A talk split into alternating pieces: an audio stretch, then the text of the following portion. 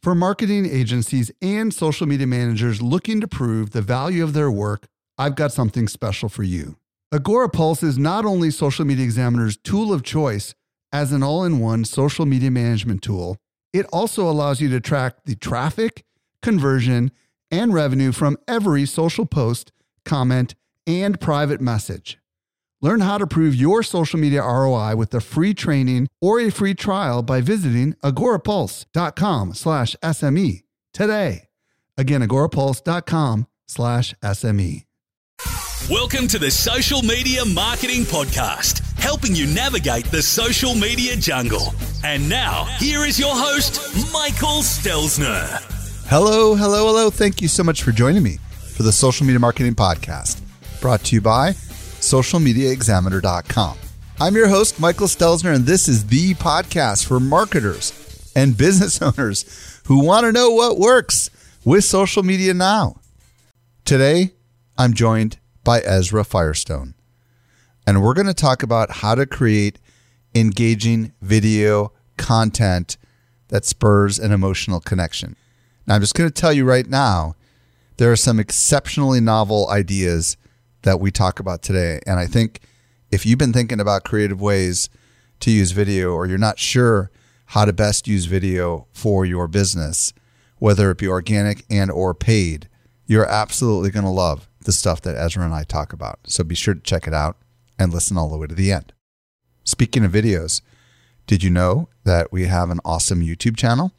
I've been producing regular content on there along with my team for literally months and people are absolutely going nuts over the content on our YouTube channel.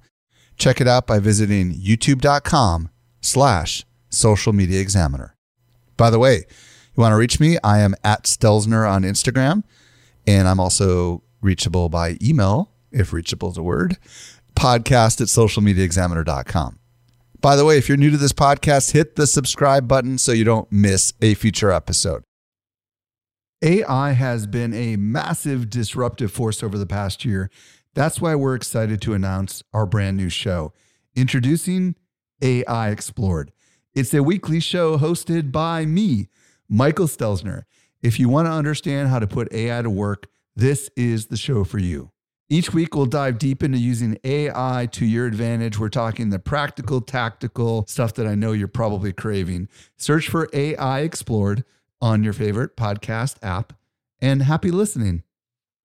And now for my interview with Ezra Firestone. Helping you to simplify your social safari. Here is this week's expert guide. Today, I'm excited to be joined by Ezra Firestone. If you don't know who Ezra is, he's an e commerce marketing expert and the founder of Smart Marketer, a site that helps marketers grow their businesses. He also founded Boom, a cosmetic company, and he also founded Zipify, a Shopify app development company. Ezra, welcome to the show. Woo! Happy to be here. Thank you for having me on. Hey, it's my great pleasure. Today, Ezra and I are going to explore how to create engaging video content, whether that be content that's used organically on the social platforms or whether it's used in paid ads. But before we go there, I'd love to hear your story, man. How did you get into marketing? Start wherever you want to start. You know, I grew up in a very interesting way on a hippie commune, for lack of a better way to describe it. And I moved to New York at 18 to play poker for a living. Really? And I met a guy. Yeah, I did. I played in, on the underground scene with Vinny DeLimo and Frankie Bananas and Joey Two Tone, a whole bunch of these underground New York City poker players. But it was a great experience. And there's a problem with poker, which is that you're trading time for money hmm. and you're staying up all night and you're sleeping all day and you're hanging out with a bunch of folks that you probably don't want to be hanging out with. And I actually met this guy. This was 2004, 2005. And what he was doing was he was using search engine optimization, which was the visibility source for online businesses at that time, to sell digitally delivered ebooks on how to start a life coaching business. And this is before coaching had really penetrated the mainstream. It was before there were business coaches and relationship coaches and health coaches. He was really one of the first people. In fact, he co-founded the uh, one of these first international coaching sort of um, federations that uh, certified coaches. And so I made a deal with that guy. I said, "Hey, man, you know, you're working off your laptop. You are." Uh, making money while you sleep. And what you do seems really appealing. so why don't you teach me SEO and I will teach you poker? And um, huh. kind of the rest was history. Fascinating. So tell us a little bit more. What happened? I mean, tell us more about what happened after you started figuring this marketing thing out. Yeah, well, you know, it was really an interesting experience because he had a business that was built on his persona and he had a a newsletter list of a couple hundred thousand coaches, which was huge at the time. And I ended up actually taking over his business uh, hmm. from a marketing perspective, you know, writing his landing pages and running his webinars. And I learned all about information marketing from him. And we built that company up to a couple million dollars a year. And then he had the experience that a lot of entrepreneurs have, which is that of burnout. This was around 2008 now, a couple years in. He burned out and he didn't want to do it anymore. And overnight, that business went away because without the influencer, it was worthless. And so that was really when I learned the lesson of boy, if I'm going to build a brand or build a business, I really ought to have it be not focused around a sole persona. And that's kind of how I found my way into e commerce. Fascinating. So, when did you start Smart Marketer? Tell us the story there.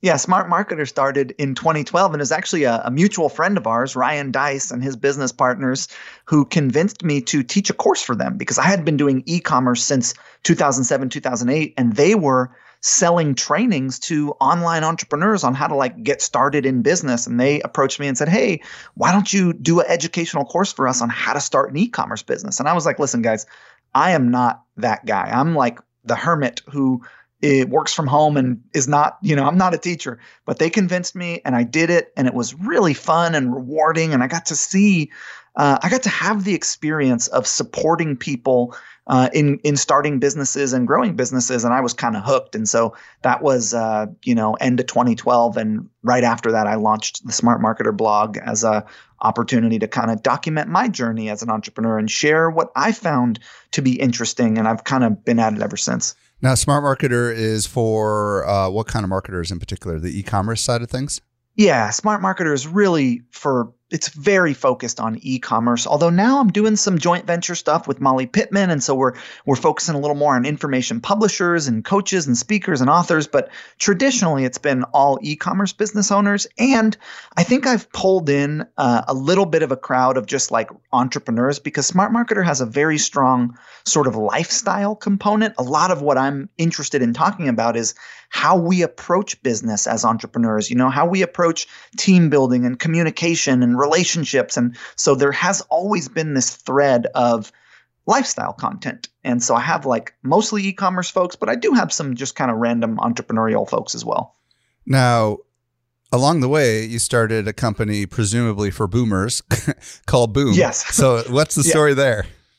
Well, you know, when I moved to New York City, I moved in with a woman named Cindy Joseph, and she was one of the very first sort of supermodels in the what they call silver class, which is there was a time, and this is right around that 04, 05 range, where brands were realizing that baby boomers were the ones who had the expendable money and that they should really represent them in ads. And so all the modeling agencies opened up divisions to have folks over 50 modeling. And so Cindy, who was a makeup artist for 27 years, was approached on the street in New York City hmm. to be in a Dolce & Gabbana ad. She thought people were messing with her. She ended up getting the ad and becoming sort of the face of the baby boomer generation on billboards in Times Square, uh, in J. Jill catalogs, in movies with Jack Nicholson. She became like a very famous supermodel in her early 50s. And she was a friend of my family. I moved in with her and I had been learning about e-commerce. And this was right when uh, David, who was the life coach I was working with, was burning out. So I went to her and I said, Hey, Cindy, you know, you are a former makeup artist turned supermodel. And maybe we should create a product line that is geared towards baby boomers selling cosmetics. And we can have it be not just about products we can have it be about all the conversations that we have because we were a bit of an odd couple to be friends right? Like i was a 19 year old guy and she was a 54 year old woman and we were like best buds. And i was living at her house and she was kind of showing me around new york. And so we would have these conversations about what it was like to be an aging woman in society and what it was like to be a young man in society. And so yeah, I had the idea to launch Boom. We ended up launching it. And with Boom, we launched a blog. and the blog was called Saturdays with Cindy. And it was really how we got all of our traffic initially. And it was all face to camera videos of Cindy talking about her experience being a woman in society and everybody telling her that aging was bad and that she should hide her wrinkles. And so we kind of launched Boom with the angle that, hey, you know, beauty is different at every age and every age is beautiful and you can use cosmetics to celebrate rather than cover up. And so, you know, Boom was from the very beginning a philosophy, an ideology, a content play that had products to support that viewpoint. And that company's still around today, right? Yeah, it's my best case study success story. I mean, Cindy very sadly, unexpectedly passed away about a year ago, which was traumatic and heavy but we're going strong. You know, we'll do 20 plus million this year with Boom, and uh, we're carrying on the legacy. That's pretty amazing story to go from a back alley poker player, right? You know, underground poker player to all of a sudden like uh, building an e-commerce empire with awesome brands. And I, folks, I wanted to spend a little bit more time with Ezra on his story because what we talk about next is all you know based off of the experience that we've just barely tapped the surface of. So I know we could talk for a lot longer, but let's switch into my next question, which is, you know, video and marketing. Why should businesses today in 2020 be focused? And, and maybe people are listening to this in 2021. You know, why should they be focused on video in their marketing? Talk to us a little bit. Yeah, thanks. And I think that, you know, everybody knows that the trend of consumption of the digital medium is video. So there's all these statistics that support the idea that what people are consuming is video content. And that's one reason. But I think the more important reason is that video allows you to build a relationship and audio too by the way allows you to build a relationship with a person that you simply cannot do with text and image. There's tone, there's cadence, there's expression. And I have built every one of my successful businesses on the backbone of a video strategy. So I believe in it because what I believe a business does is communicate with a group of people around a set of shared experiences. And I think there is just no better way to do that than with videos.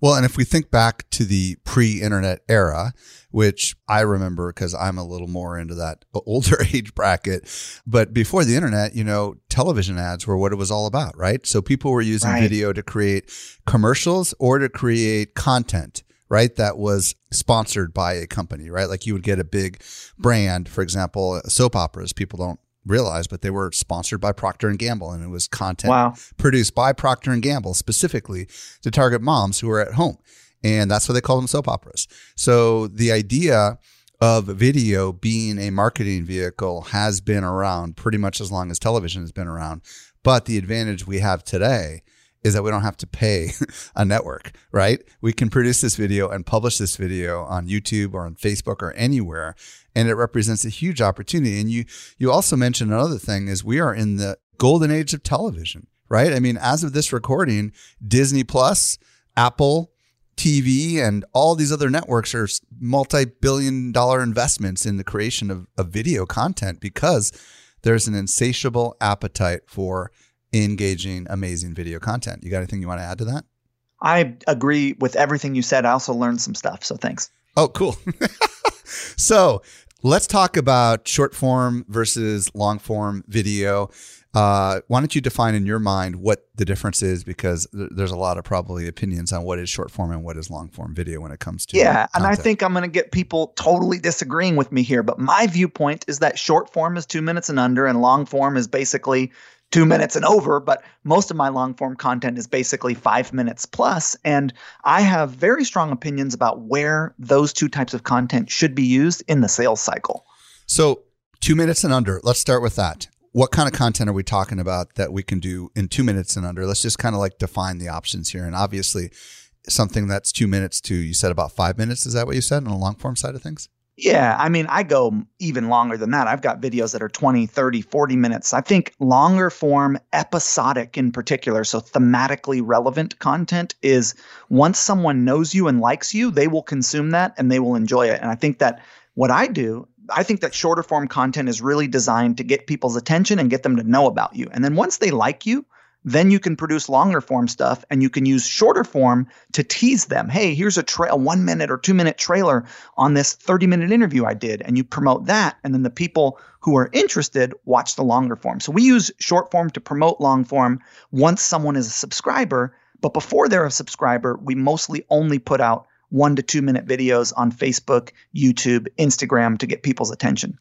So when I think of short form video, I'm thinking at the most basic an Instagram story, right?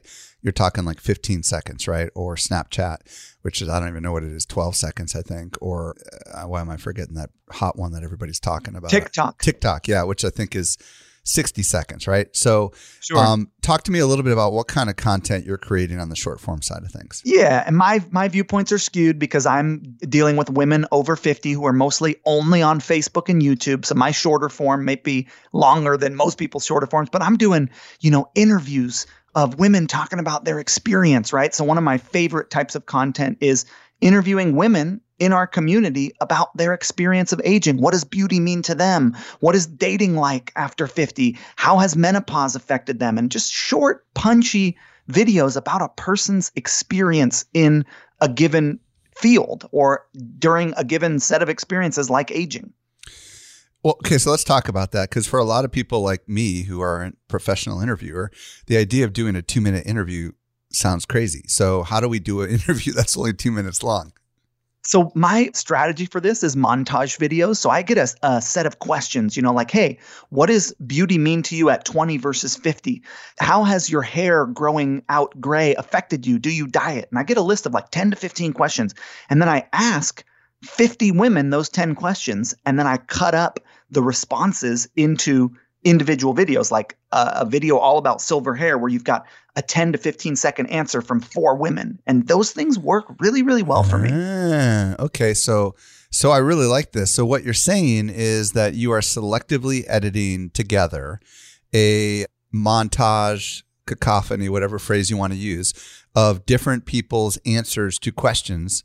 And talk to us a little bit about the creative process there because I would imagine the way you ask the question is going to result in the kind of desired answer you want, right?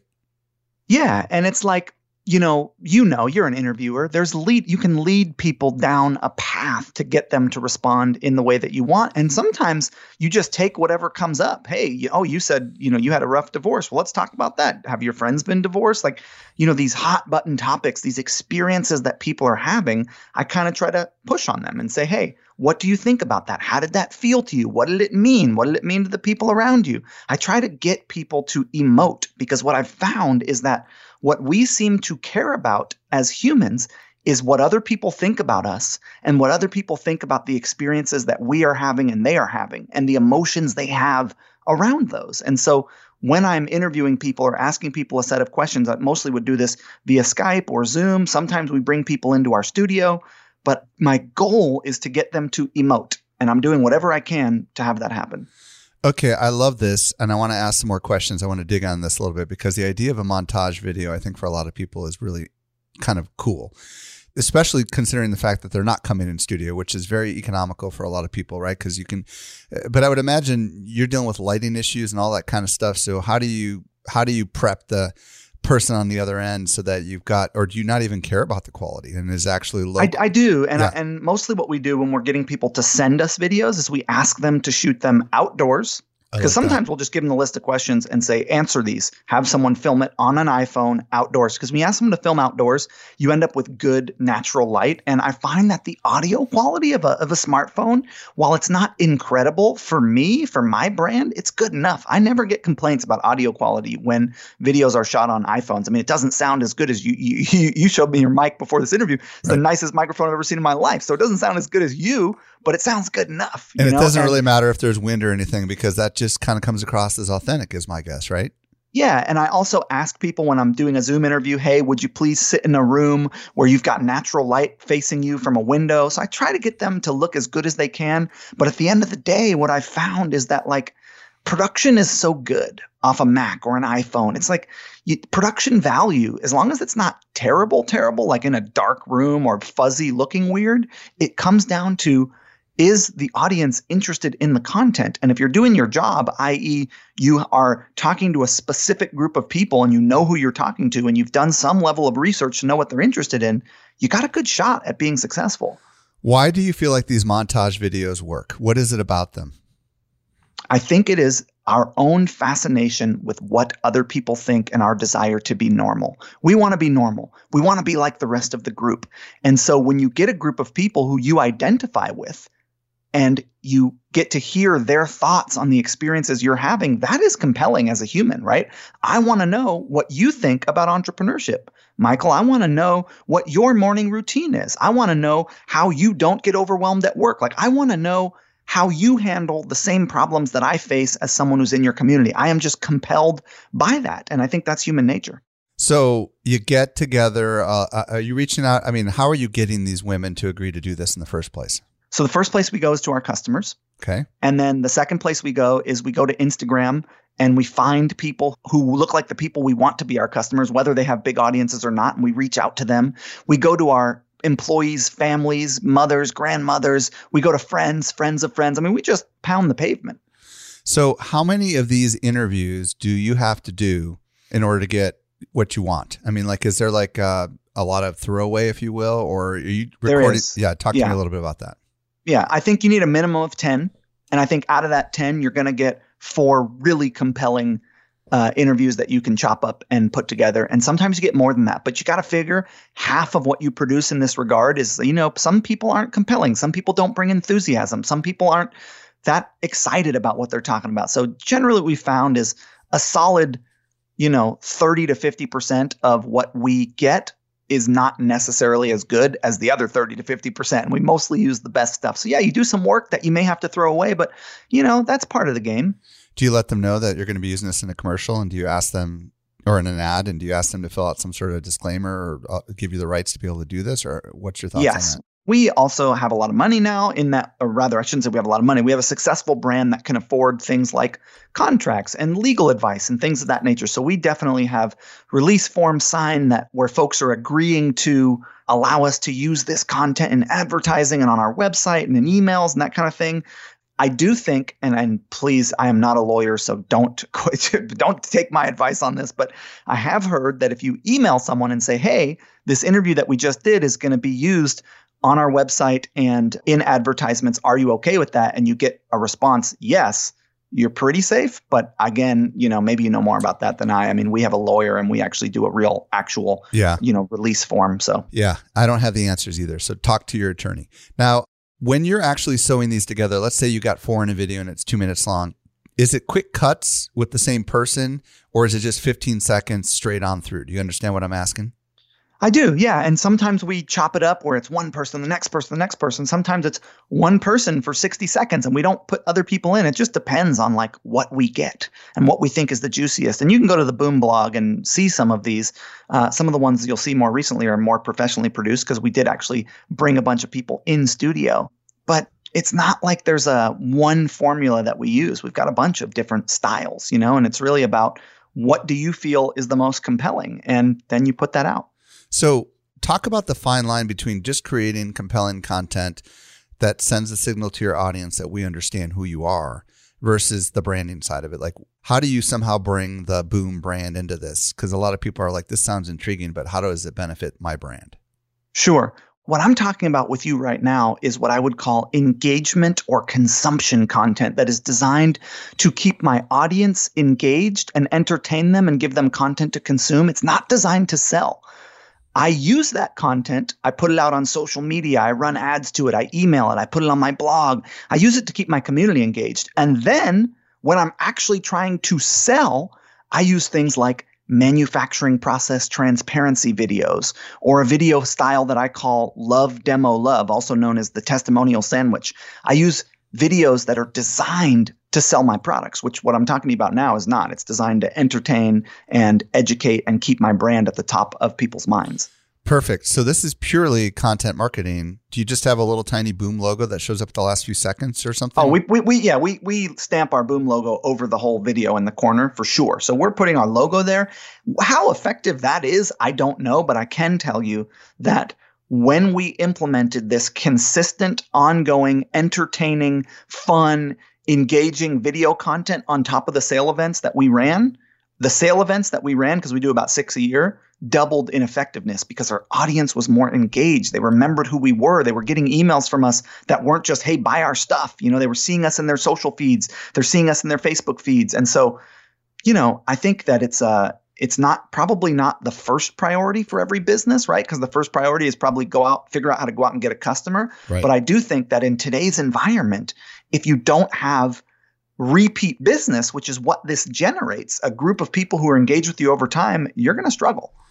What I love about this idea is we have camera crews all over social media marketing world getting testimonials from customers, but we could very easily ask a series of questions that we could film with some of the thousands of marketers that are there and we could create organic social content out of this which is awesome. That's really what you're doing.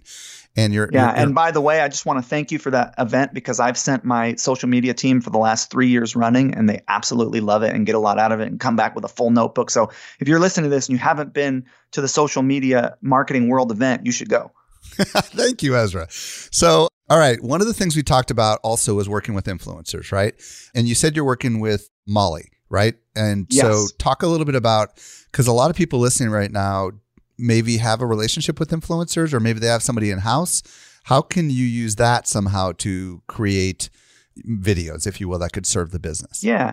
Well, I do this differently with Smart Marketer than I do with Boom. With Boom, I have something called the Brand Ambassador Program. And what that is, is I go out to everyone who buys from me, and I have my team scouring social media for women who look like they should be our customers, and I have them fill out on our ambassador page hey, do you want to be an ambassador of our brand? If so, fill this out. Tell us what ProAge means to you. Give us a link to your social profiles.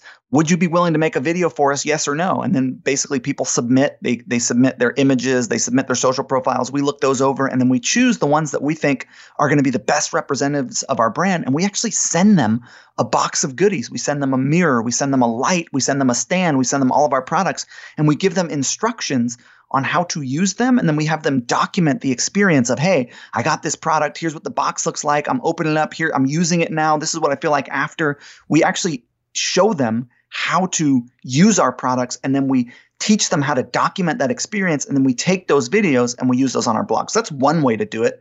And that's working really well for the physical product e-commerce business. Now for for Smart Marketer, I've always had the goal of being a platform for other e-commerce business owners other people to share their experience because I really feel like if you're going to learn something, you need more than one person's viewpoint. I think I'm good at e-commerce, but I'm certainly not the only person who's good at it and I certainly don't have the only way to be successful. And so what I've done with Smart Marketer is it, traditionally in the past I've done is interviewed people, had them come on Skype, uh, sat down with them at industry events like Traffic and Conversion Summit with video and asked them about their journey, what they found to work, like done traditional interviews. And now with Molly, we're doing something a little bit more in depth where she's creating courses for us and she's going out and speaking on stages. And so Molly's more of like a business partner, if you will, but she was an influencer in the community who had impact who had exposure, who brought a whole different style because she's in the, you know, digital marketing, uh, information marketing. She's more in that realm. And so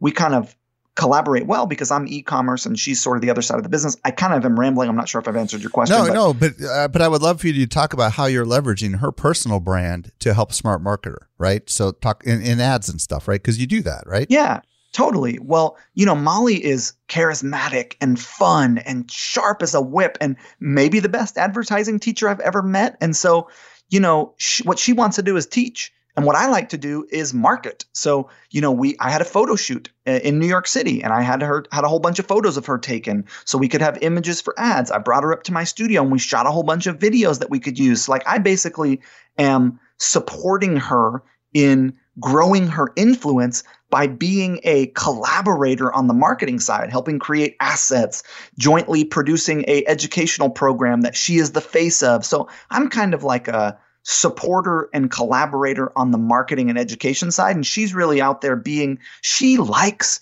being on the stage. I like being on stages too, but she's much better at, at, at networking and she's more outgoing, if you will. And so the way that she's supporting me is she's, you know, doing that under the smart marketer umbrella, but we are kind of acting as supporters in the marketing realm for her personal brand by helping create assets, helping strategize, running support, running design, running development, running copywriting, like kind of doing a lot of the back end kind of hidden stuff while she's out there being kind of the face of it. So when you when you help her create videos, let's talk about some of the lessons that because for people that do have relationships with influencers and they want to create videos, how are you utilizing Molly and or anyone else to create videos because I think that a lot of people you know when you have someone who's who's good a good communicator right? And who doesn't mind getting on yeah. camera as molly doesn't mind at all i would imagine you must be leveraging that in some sort of way in video advertising yeah, maybe not i think every brand has the opportunity to put people up and be a everybody wants acknowledgement right? I mean if you look at one of the fundamental human desires it is to be acknowledged for your value for your looks for your ability, for your importance, right? Acknowledgement is so important. And if you are willing to acknowledge people and talk about how wonderful they are and ask them how they do things and film that and then put it out there, you're going to have a lot of people who are willing to play that role. And I think that, you know, when we do video with Molly, we do a lot of different stuff. We say, hey, Molly, come and teach this thing. Or, hey, can we ask you questions about how you do X, Y, and Z? Or, hey, is there anyone that you know that you would like to interview? We basically just be a supporter and an advocate for her. I don't know how to say it any better than that. I mean, awesome. I, I, guess it's not really practical or tactical, but it's no. kind of like we are advocates of her on her journey. And we are collaborating on a few courses and, you know, doing our best to support her in her growth as an influencer. Well, and this is exactly what we do with so many of the people in our network, including Molly, is even just by getting her on our podcast, you know, we're giving her an opportunity to show her her wisdom, you know, in front of our audience. And right. obviously that's good for her and it's good for us, right? So that's really what you're talking about. Yes. You mentioned manufacturing process transparency a little bit earlier. And I think it was in light of you've created all these awesome videos.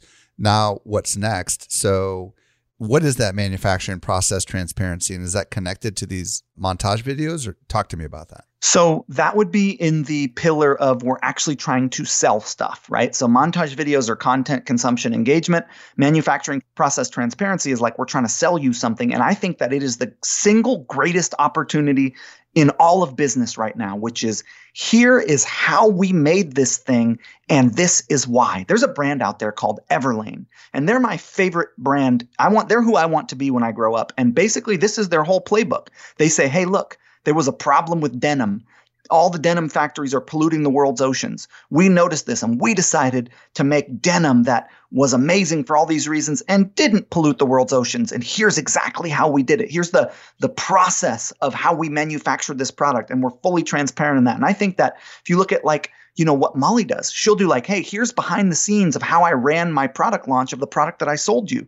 That is manufacturing process transparency. That's her showing behind the scenes of what she did to produce the result that you're engaging with in the information side. And I think that that style of video is interesting, compelling, and it sells. Why does it sell? Because what I'm hearing, let me make sure I understand what you're saying. So if you can share what goes into creating the sausage in the factory, right? Whether you're actually creating sausage or whether you're selling information. So you're saying in Molly's case, she's talking about how she used marketing to launch this new product. And you're saying by just talking about the procedure she went through to promote her product, that is actually marketing her product. That's what I'm hearing you say, right? Yeah. So basically, the way it works is people get a window into what you created, why you created it, and how you did it, which shows authority and authenticity. And then you also, throughout it, are talking about the benefits of owning whatever it is the product is, right? So in Everlane's case, it's denim. In my case, it's organic, handmade, small batch skincare. So you're also throughout that sprinkling in the benefits of the actual product itself while showing how you made it and why you made it. And it's just a good recipe for selling something. And, you know, it works in pretty much every case that we've tried it. So that's why I believe in it is I use it all the time on Boom and I see Molly using it over here on the smart marketer side. And so it's one of my favorite kind of go-to models for how to make a sales video for a physical product in particular is like, hey, we made this because of this reason. Here's how we did it and here's why this thing is good. Is this something you're doing in like less than two minutes, or is this something that's a longer than two? No, minutes? those are longer form usually. Those are three, four minutes. But if you look at the Everlane one, If you look at the Everlane denim video, you can go to their website, Everlane, E V E R L A N E.com. You can go to their denim section. There's a one minute video. They did this whole thing in a minute, and it might be the best sales video of 2019 from a physical product standpoint. It's the old school problem agitation solution method where they're like, here's the problem. We're going to agitate the problem for you and tell you why it's all bad and make you really fearful about it. And then, oh, by the way, we have a solution. What's really fascinating is they're telling people about a problem they didn't even know existed, right? Because obviously everybody wears denim, but nobody realizes this. They're revealing something to people that they weren't even aware of, right? And I have to say, as exactly, exactly. And and that is a more dangerous approach because telling someone about a problem they already know about is a little bit easier. But with with Everlane, I have to say, as someone who is literally wearing Everlane denim at this particular moment, they made a great product. So go try it. See, and what's really cool, the side effect of the manufacturing process transparency is they create raving fans is what I'm hearing from you, right? Because now that you know what about that story and because that story resonates with you and what you think is important, you're now letting other people know tens of thousands right now about that particular brand, which is a side effect of the manufacturing process transparency, if I'm hearing you right. Am I right? Yes, absolutely. You just explained it better. You don't need me on this show. you got. You, you, mentioned something I think called Love Demo Love. I'm not sure I caught that right, but tell me more about that. Yeah, yeah. A testimonial sandwich. It's my probably my favorite top line video to get new people to actually buy my products. Like I use a lot of content to get people in the door. And then those folks who are consuming my more of consumption engagement content, I run this video style to them. And basically, what it is, is it's 10 to 30 seconds of face to camera customer testimonials showing the product, why the person loves the product, why it's good, uh, what it's done for them. And then it's a one minute ish demo of the product in action. So, sort of the ownership benefit, showing how it works. And then it closes with more love which is face to camera customer testimonials. And that is my most successful video formula of 2019 for selling physical products is love demo love, where I open with love, I then demo the product, and then I close with love, and uh, it works. Just so I understand kind of the mechanics of this, it doesn't necessarily be this need to be the one person doing the whole thing, right? So you could take some of those video clips that you had already previously hopefully captured in some capacity, right? And then, or is it one person raving about the product, showing how it works, and then raving about it some more? Or is it It's mixture? usually a montage of multiple women, short shorter clips, 5 to 15 seconds of multiple different women talking about why they love it and then it's a demo that has nobody in it. It's just showing the products with a voiceover and then it's Ah. more women at the end. So could be one woman. I mean, we've done them too where it's like one woman for a minute and then a demo and then that same woman for another minute. We've got a whole bunch of these, but the ones that are working the best right now are a few different people giving the face to camera customer testimonials at the beginning and end with a demo uh, in the middle. What goes into a good demo? How it works, what it does for you. I think most people focus on what the product is. It's metal and it's six inches long. And I think what people need to focus on more are what are the benefits of owning the product? Why is it good? What is it going to do for you, the consumer? And so, you know, for us, we say, hey, look, here's our products. This is how you open them. Here's what each one is. Here's what this one does and why it's good. Here's what this other one does and why it's good. Here's what this other one does and why it's good. Go buy it. So it's really all about them leaving understanding the hmm. benefit of owning the product. Like I could say, hey, this microphone is, you know, metal and it's six inches long and it's got a windscreen. Or I could say, when you're on Skype with your grandmother, she's going to be able to hear you clearly. Yeah. And or it makes you sound like a rock star, right? Yeah. Oh, there you go. That's even better. Former copywriter. So what I'm hearing you say on this demo thing is don't talk about what makes it good from a technical perspective. Talk about what makes it good from a customer perspective, right? Yes. Because I could What say it's made of stainless steel, but who the heck cares, right? The customer doesn't care about that. That's right. So is this something that you figured out with this demo thing by just trial and error? And is a minute sometimes too long? Or are you cycling through multiple products? I'm just curious about that. Well, I have one main sort of product that I sell to new people, and it's a, actually a bundle of three different items. It's a trio. It's a makeup trio. It's a a blush stick, a glimmer stick, and a sort of moisturizer stick. You know, we have been at this for 10 years now. I started Boom in 2010. I've tested a whole lot of stuff.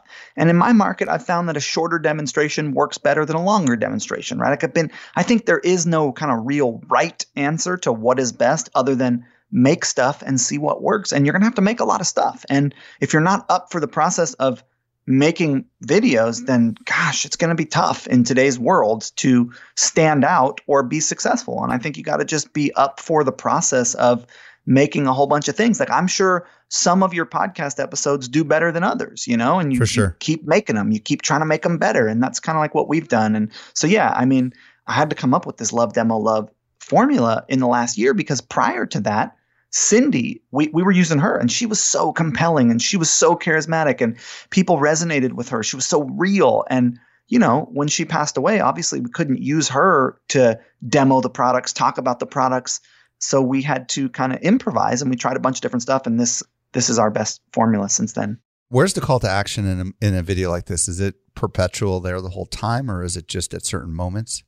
The real like call to action of go buy this thing is at the end but it's an ad for a I mean, we're doing this in form of advertisements on Google and Facebook and Instagram and so people are pretty savvy even women over 50 they know that it's an ad and they can click on it if they're interested so it's not like we're saying at any other point than hey go buy boomstick trio we're saying that at the end of the video but it's pretty clear that you can click and most people don't make it through the end when we look at our stats and stuff it's it's a very small percentage of people who make it through the whole video before clicking Talk to me about intentions. This is something we talked about before we hit record, and you said you wanted to mention a little bit about that.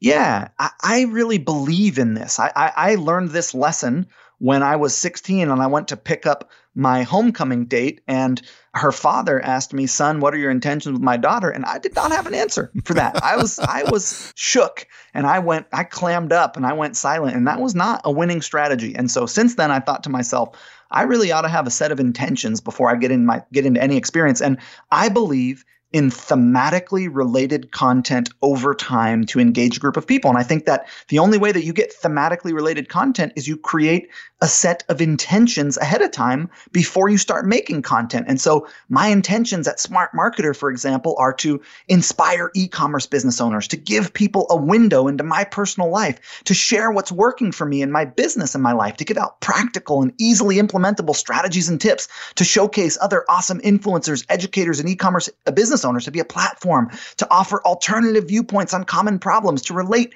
business back to life experiences, and to take a stand against mainstream viewpoints of hustle, grind, sacrifice, and to inspire people to focus on their relationships and their health and to talk about money, to entertain, and to serve the world unselfishly and profit. And every piece of content that I create is in line with that set of intentions. And I think that if you're going to have a successful content catalog, it's got to be fueled by an overarching set of intentions. How in the world did you come up with that? Because that was a lot. Is that something you yeah, developed sorry. over I mean, time? listen. I mean, I've been blogging now for since 2012. So I've been at it for a while, and every year I revisit what am I trying to do, and and I, you know, I take inspiration from what I see other people doing. Like I love what you're up to, right? I mean, gosh, you put out so much content, man. Like, like you guys are unbelievable, and it's so inspiring. What do we put out? A, a, video a week, maybe? I mean, you guys are putting out article after article, and you're documenting what's happening on social. It's like one of the things that I'm inspired by by you is to do more written content. It's not my skill. I'm a, more of an orator and a video creator, but it's something I'm interested in, and so I look around and see what people are doing and what looks good, and I add that to my list of desires. And I would imagine if you come up with uh, these intentions that you're talking about, it kind of, it's almost like a vision. It kind of helps you know whether or not you are doing the right thing. Am I right? Yeah. And it, it kind of gives you a guiding principle, if you will, gives you like a container. It's like, it's hard to have water go in a direction if you don't have a tube. Yeah. But if you have a tube, it's going to go where you want it to go. And so I feel like the setting the intentions gives you kind of like that container that allows you to flow. Awesome. Ezra, I know we've just scratched the surface of all the amazing things that you're doing. Where do you want to send people if they would like to discover more about you and the things you're doing over at Yeah, Smart if you want to, um, thank you for the opportunity. And if you want to come hang out with me, you can go to Instagram at Ezra Firestone. I'm on Instagram. I do a lot of stuff on there. And you can go to smartmarketer.com. Uh, S M A R T, marketer.com. And I've got a blog and I've got courses. I got all kinds of fun stuff over there too. Ezra Firestone, thank you so much for sharing all of your insights and wisdom with us today. We're better off as a result of it. Thank you so much for having me on the show. I really appreciate it. Hey, I hope you found a lot of value in today's interview. If there was anything that we mentioned and you missed it, we take all the notes for you. Simply visit socialmediaexaminer.com slash 389. Lastly, if you are a new listener to the show and you've not yet hit that subscribe button, please do so. This brings us to the end of yet another episode of the Social Media Marketing Podcast. I'm your host, Michael Stelzner. I'll be back with you next week. I hope you make the absolute best out of your day. And may social media continue to change your world in a good way. The Social Media Marketing Podcast is a production of Social Media Examiner.